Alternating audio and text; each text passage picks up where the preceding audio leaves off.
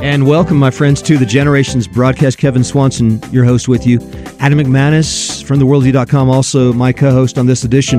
One of the most shameful things I think I've ever seen uh, in the civil magistrate occurred just this last week from uh, Governor John Edwards from the state of Louisiana. And I have never seen anything quite this egregious in terms of an in your face obliteration of all responsibilities as a civil magistrate operating the presence of Almighty God, and this man outside of the fear of God. This is the result of a bad worldview. He's a Democrat, but this he's a Catholic as well.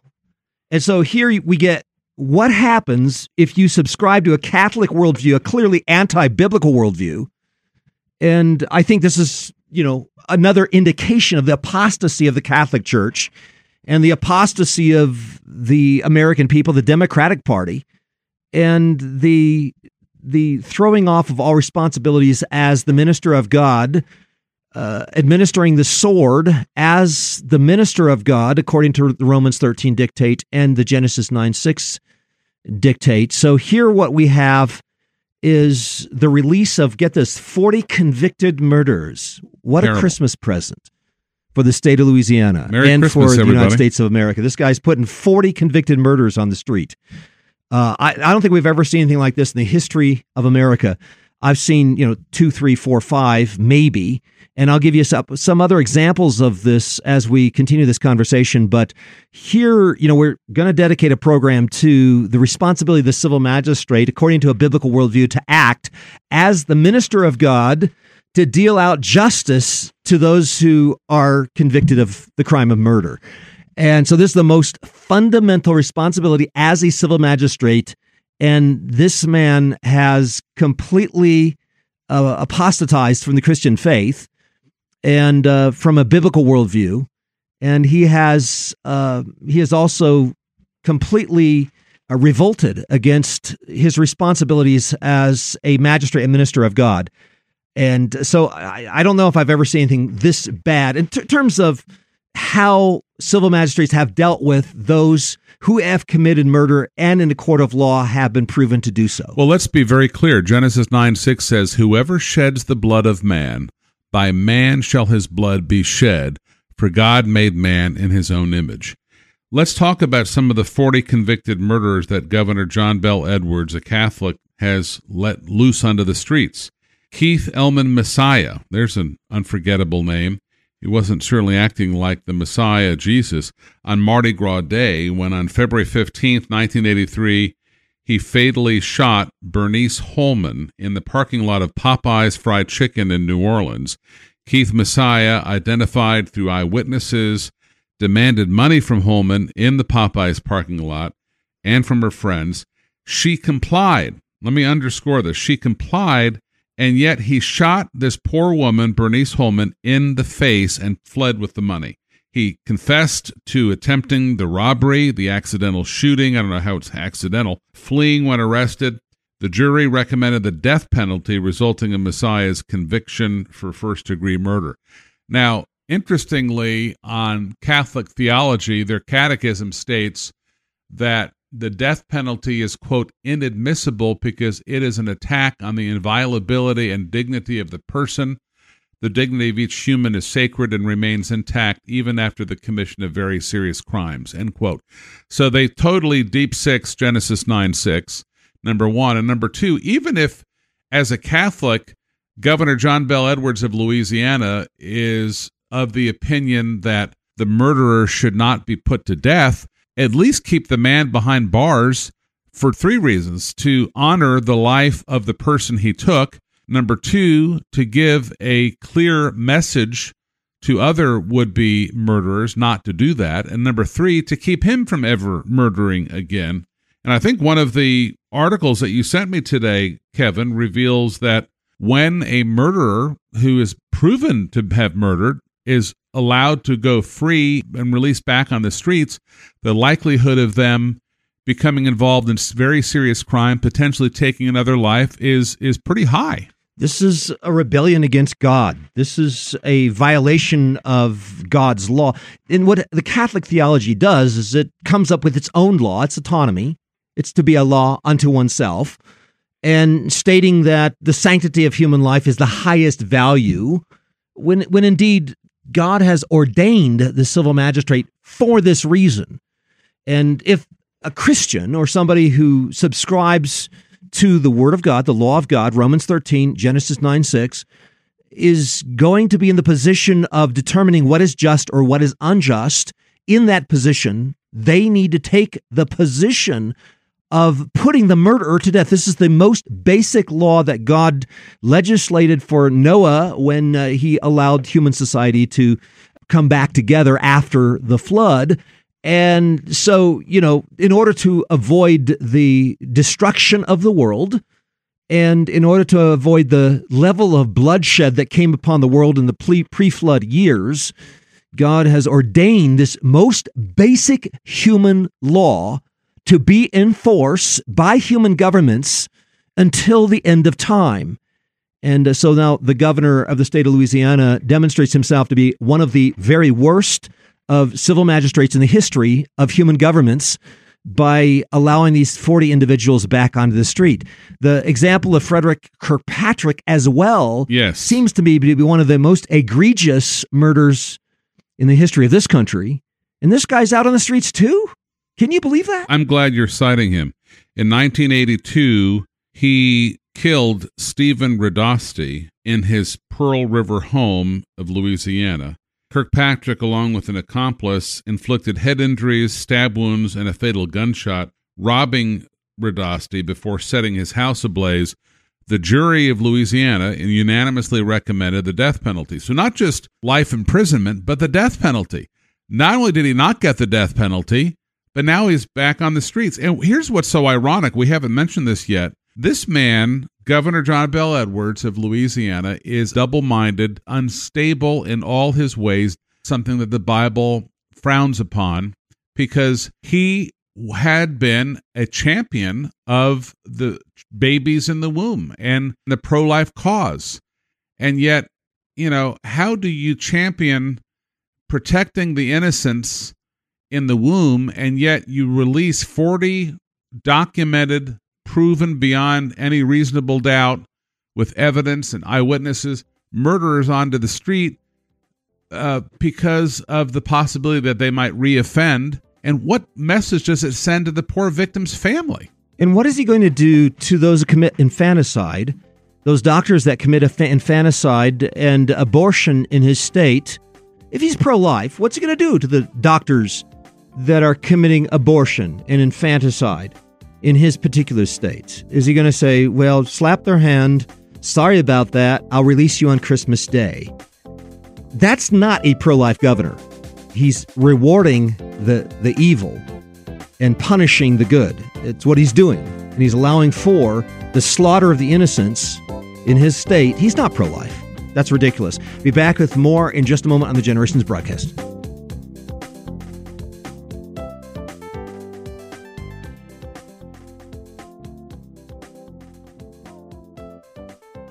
Hello, my friends. For the last 15 years, the Generations team has produced a Christian curriculum specifically for families who want to give their children a God centered, Bible saturated, biblical worldview based education. Our commitment is to restore the Christian faith, generational faith, in an age where we are losing faith in this country and almost anywhere around the world, where Christian children attend secular schools or use secular curriculum and imbibe secular culture. Now, we're not relying on the pre Christian Greeks for an educational model here. We're not relying on the post Christian secularist for the education model either. Our curriculum is based in a biblical worldview. We put hundreds of Bible verses in the history books and integrate the truths into the subjects. We want to glorify God on every page of the science books. We immediately integrate knowledge into life application and natural revelation with special revelation. We keep Christ at the very center of the history books with preparing the world for Jesus and taking the world for Jesus. I believe God is calling this generation in this highly secularized age to a radical change in how they disciple their children. Please check out our program for education of your children and grandchildren at www.generations.org.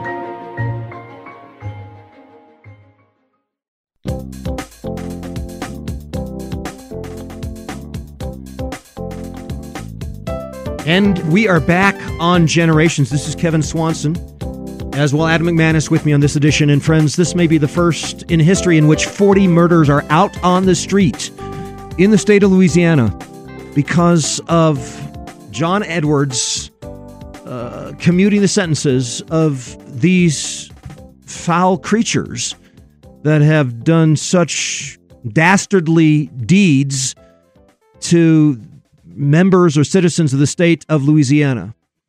And uh, it turns out that there haven't been that many murders pardoned, from what I can tell from my research in history. There have been 40 in the state of Louisiana. Colorado had its first murder convict sentence commuted by the homosexual Governor Polis just five days ago. So I think we're starting to see an increase of this permitting murderers out onto the street, which should not be that much of a surprise when it comes to Democratic governors that are self consciously pro abortion, pro murder anyway. Uh, so perhaps not a big surprise that the homosexual governor of the state of Colorado commuted the sentence of a murderer. He was convicted of first degree murder back in the 1990s. And apparently, David Carrillo and uh, eight people responsible for the killing of Chris Romo in the city of Pueblo back in the 1990s. By the way, all eight people are out on the street as of now. So, in other words, the murder of this man, Chris Romo, has not been duly taken care of according to the standards of justice, according to the standards of God's law. David Carrillo was described in trial as the architect of the crime. He reportedly told each member of the gang where to go after the shooting took place and said he had some money to help them get out of town. He broke the window and had his younger brother take the shot. So again, David Carrillo on the streets thanks to the uh, commutation of his sentence on the part of a homosexual governor of the state of Colorado by the name of Jared Polis. Matt Bevin of Kentucky, also Republican governor, pardoned two men convicted of murder and rape just a few years ago. And Mississippi Governor Haley Barbour, also Republican, uh, pardoned uh, or issued two pardons or four pardons to four men who had been convicted of murder and sent to work at his mansion through a prison program. So it's not just Democrats, Republicans too on this one. Haley Barbour, for those that don't recognize his name, is the former chair oh, of yeah. the Republican right, National right. Committee.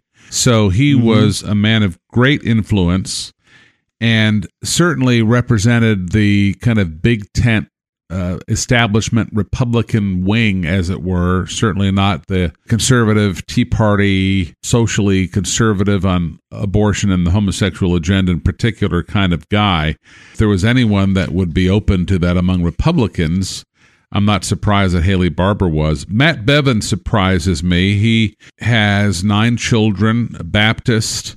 His wife, I'm not sure for what reasons, but filed for divorce this past May.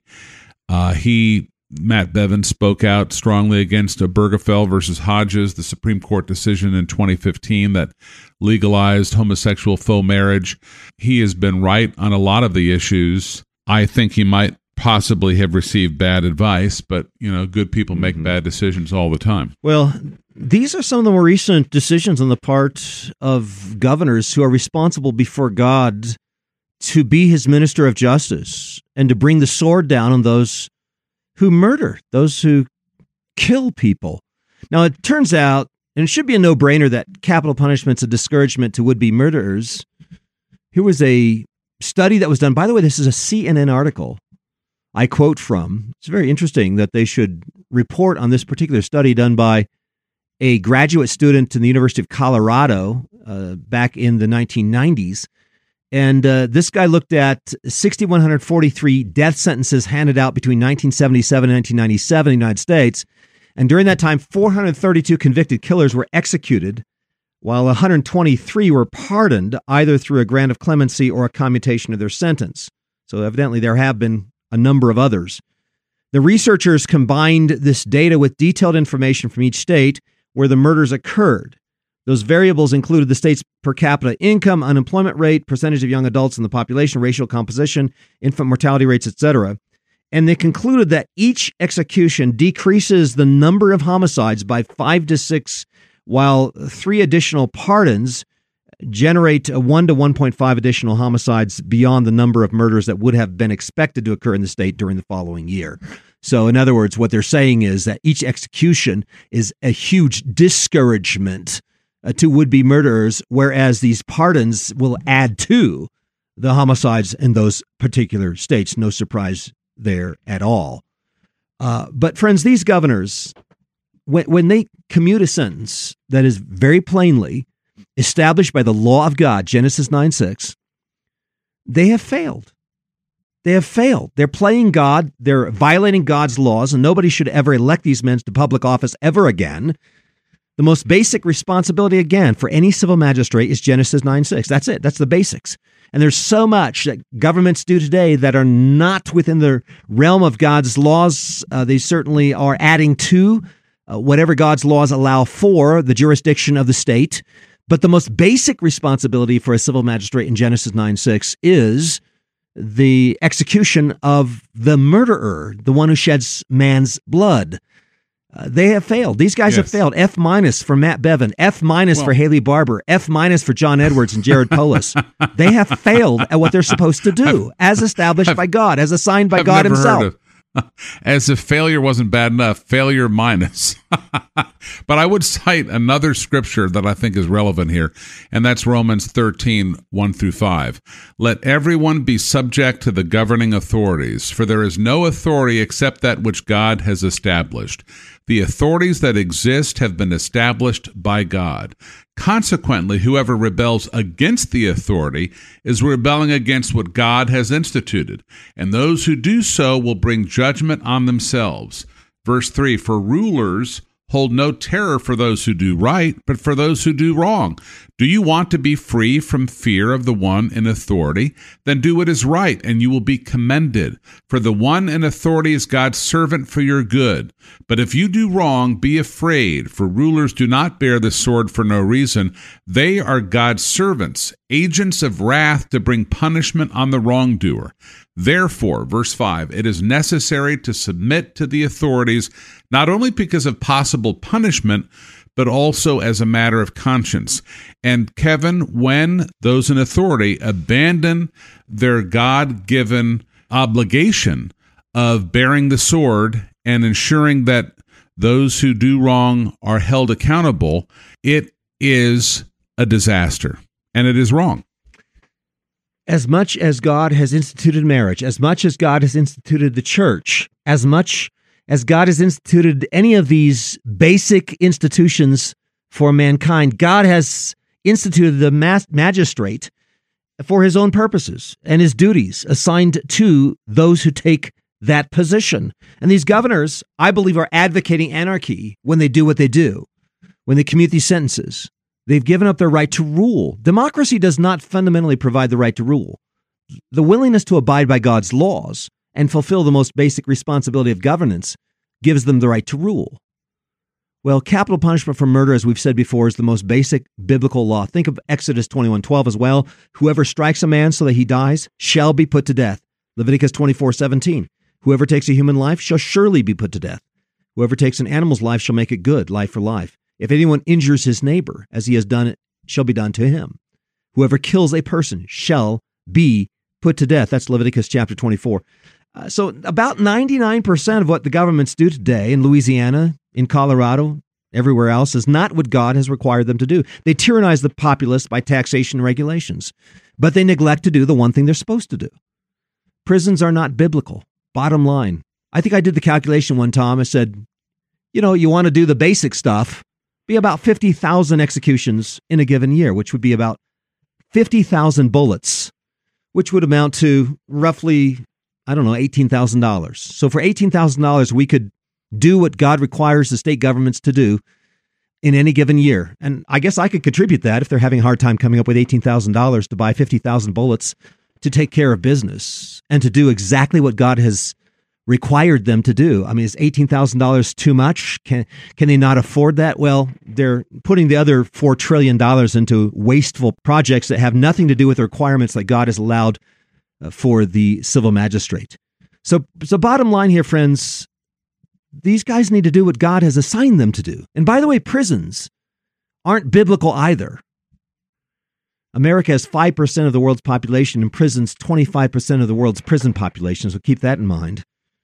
But prisons are not biblical. I mean, here, every family in America has to pay $1,000 per year for thieves, rapists, and murderers.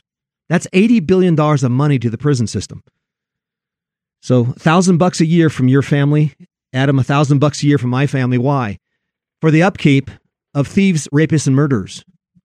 Hey, the thieves, rapists, and murderers should pay for their their own upkeep and they should pay their victims. Innocent people should not have to pay for their upkeep. The Bible speaks to victims' rights. These criminals have offended the victims and they've offended God. These criminals did not offend the state. These criminals offended God first and the victims second. The idea that the state is God and the state is the one offended by those who break the laws is just wrong. That's the wrong worldview. Bottom line is these criminals have offended God. And then secondarily, they're victims. You kill somebody, you rape somebody, you rob somebody, you've offended them. That makes sense? Should make a lot of sense. Justice can only be defined by God's law, not by man's arbitrary law. And criminals need to repay their victims. They should be in slave based work programs where their salaries go to the victims. This is Exodus 22. If a man steals an ox or a sheep and slaughters it or sells it, he shall restore five oxen for an ox and four sheep for a sheep.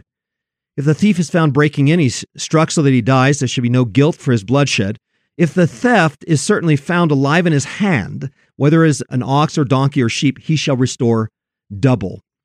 Friends, I, I think what's going on here is the Catholic view is an antinomian view. It's against God's law. It's setting itself against the laws of God. And the softy, wafty view of justice and crime is an insult to God. It's an insult to God's law. It's an insult to the victims. This idea of just, oh, who cares? Just let the thief and the rapist and the murderer go free on the streets. That's an insult to the victims. And here's one more thing I think everybody needs to think about. This is an insult to Jesus Christ. Why? Because he had to suffer the penalty that justice required for our sins. And so to say, you know, we're just being softy wafty, we're going to ignore justice and move ahead and just show mercy. We're going to ignore justice and show mercy. No, no, no. That's that's abandoning the, the whole biblical theology of God. This is a softy wafty view of justice. It's an insult to Jesus Christ who had to suffer the penalty for our sins. By the way, if governors Matt Bevin, Haley Barbour, John Edwards, and Jared Polis want to be executed in the place of one of these murderers, I guess I'm okay with that. But I haven't seen, you know, Governor Polis walk into the execution chamber and give up his life for one of these murderers. I haven't seen that yet. That's okay. He can do that if he wants to. But that respects justice and mercy. God has required us to walk humbly before God and to show mercy and to keep justice before him. That, that's essential. That's the Micah mandate, Micah 6 8. And yet, what's happening with these liberal, softy wafty politicians is they're abandoning God's standards of justice and thereby abandoning all semblance of a biblical worldview and obedience to God as well. Well, friends, that wraps up this edition of the Generations broadcast. I'd encourage you to my book, Freedom, the Story of Freedom, which tells basically a biblical approach to the civil magistrate. What is a biblical worldview as it applies to the civil magistrate. We summarize that in the book, The Story of Freedom, available at generations.org. This is Kevin Swanson inviting you back again next time as we continue to lay down a vision for the next generation.